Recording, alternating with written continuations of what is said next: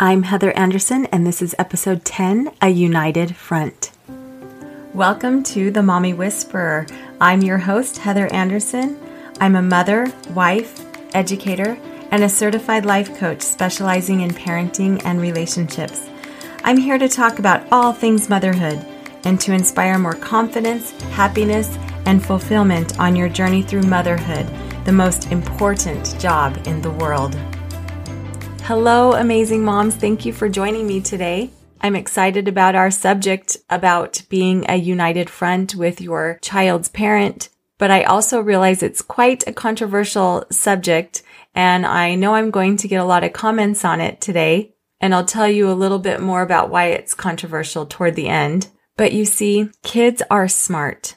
They know what they can get away with with each parent, and they probably even know how to pit each parent against each other if needed to get their way. They sometimes seem to love to divide and conquer, and they have like this sixth sense to know where the gaps in parent agreements are. A united front is an agreed-upon approach to an issue by both parents. Even if they're not in complete agreement, it's best to at least have the appearance of a united front. One of the keys to a peaceful home and well-behaved kids is to be united in parenting. A united front with parents is extremely important, especially for kids younger than eleven. This is true for parents whether you are married, separated, divorced, or remarried, because no matter what the situation, young children are easily confused when one parent has and enforces certain rules and the other just doesn't. This is because at this age, children see the world as black and white, and to them, there can only be one right way of doing things. So if the policy is that video games are only played on the weekends, or that homework needs to be done before they play with friends, then both parents need to really try to get on the same page and enforce those things. It will make your child's life so much easier if you work out your disagreements and keep them private. Sometimes you might have a situation where a parent always likes to go against the rules. They might do this because they feel like the rules are too strict or too many. Maybe they want to passive-aggressively undermine the other parent because of their own issues they are having. Or it could even be simply and most commonly that parents are just raised differently and they default back to what they know to be good parenting from their own parents, and it's just different from each other. And that's okay to have differences of opinions. And sometimes a parent does this because they think being lenient will make them the more popular parent. But if a child is younger than eleven, while they are still viewing the world in absolutes, this will actually only lessen the child's respect for the parent who is typically doing things in the, quote, wrong way in their eyes. But this black and whiteness starts to disappear about six, and it's pretty much completely gone by eleven. And while a united front is still the most ideal way to do things when you have older children and teenagers, it is not absolutely necessary. By then, they understand that people can disagree and do things differently without necessarily being wrong. But this can cause some different and almost more complicated issues. Instead of seeing one parent as right and the other parent as wrong, they might see one parent as strict and the other lenient. And the child will most likely approach the lenient parent first to ask permission for something and then start playing one parent against the other. If you are married and this sort of thing is happening, try to get it contained. Really try not to let your child pit you against each other. This can be a recipe for disaster. I have firsthand experience with this because as a teenager, I did this a lot. My mom was far more strict than my dad, and a lot of times I didn't like her rules or her reasoning behind why I couldn't do certain things. So what did I do? I would tell on her and her unreasonable strictness to my dad, who sometimes would just tell me I should listen to my mother, but every so often I was able to light a fire under him and he'd go to bat for me against my mom. Sometimes this would make it so I would get my way, but every time they would be in a huge fight. I can't say I liked it when they fought because I didn't at all, but I think I just wanted so badly to feel validated that someone else, my dad, saw that I was being unfairly dealt with. I don't understand why I did what I did, but I mostly blame my teenager selfish brain that was being taken over by aliens for a time, as I like to describe it. And sadly, my parents ended up divorcing a few years later after twenty-three years of marriage. And I also have experience on the other side of this as a parent with my own kids. They too were pretty good at playing their dad and me against each other when we were married and sometimes even since we've been divorced. I know they have always viewed me as the stricter parent, or I should say maybe the more strict parent. I really like to make up words sometimes. And him as the lenient parent. And kids are really clever this way, and mine are some of the best at this. But if they saw a crack in any rule they didn't like, they could easily play us against each other. One of the reoccurring issues was piano practice. I admit I forced my kids to play the piano, and with that comes daily practice. I was pretty easy on them though, and this was only for about fifteen minutes a day. And they usually really didn't like to practice. If dad wasn't home, they would practice without complaint.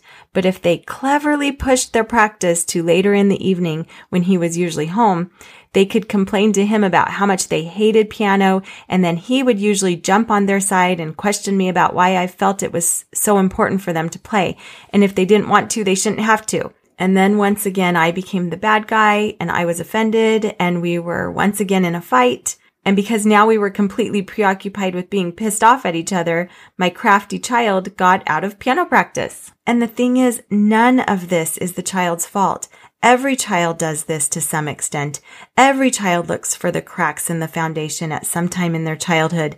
Even the best, most obedient kids will test to see if the front is indeed united. It is up to the parents to make sure that they cannot succeed at dividing you. And it just cannot be overstated enough how those things can divide parents. It will take such an unprecedented toll on the parents. If mom and dad cannot get united on parenting, everyone's lives become more complicated. It puts stress on the entire family. And actually, this is one of the biggest issues in relationships. It's one of the top five things that couples fight about the most. In order, it's money, sex, chores, in-laws, and how to raise the children.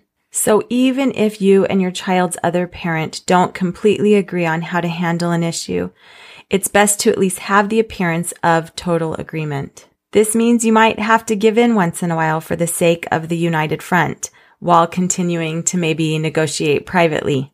I have just a few tips to try to help you get on more of a united front if this is something you're struggling with. Always talk about the issue outside of the earshot of your child. If your child catches you off guard by asking you for an answer right in front of each other, like maybe your teenager comes in while you're watching T V and wants permission to go spend the night at a friend's house whose parents you've never met, and maybe there's a difference of opinion between parents, it's fine to tell your child that you need to talk it over before making a final decision and then privately have a conversation. And next, when talking things out, try to find common ground and try to understand each other's perspective on the issue. Sometimes, even after a thorough discussion and there's still a stalemate, you might just have to agree to disagree, pick a solution, and go with it. If this happens where you absolutely cannot agree, lean toward a decision of the parent to whom the issue is most important. If you don't really care that much about the issue, it might be better to just give in.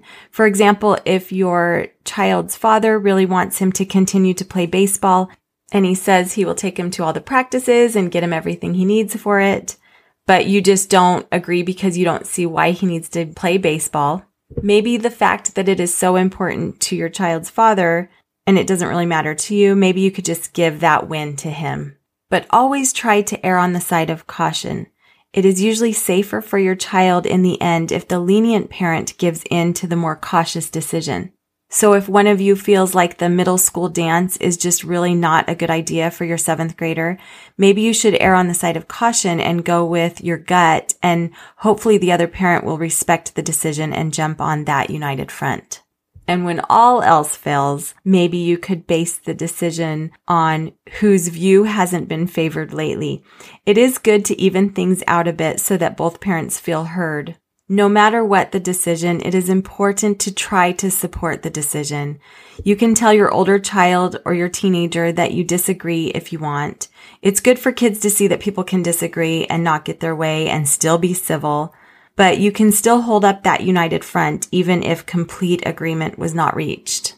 If you are still married to your child's parent, try not to let the disagreement of certain issues become a power struggle. This isn't a fight to see who's the stronger, smarter, better parent. The focus always needs to be about what's best for the child.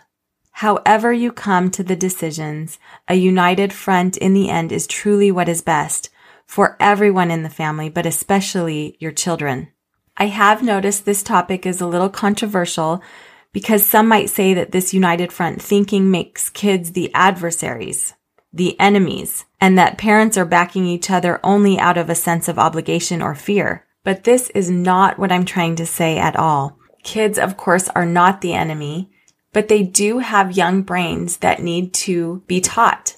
And these boundaries that we set, these rules we have for them, truly make them feel safer in their childhood.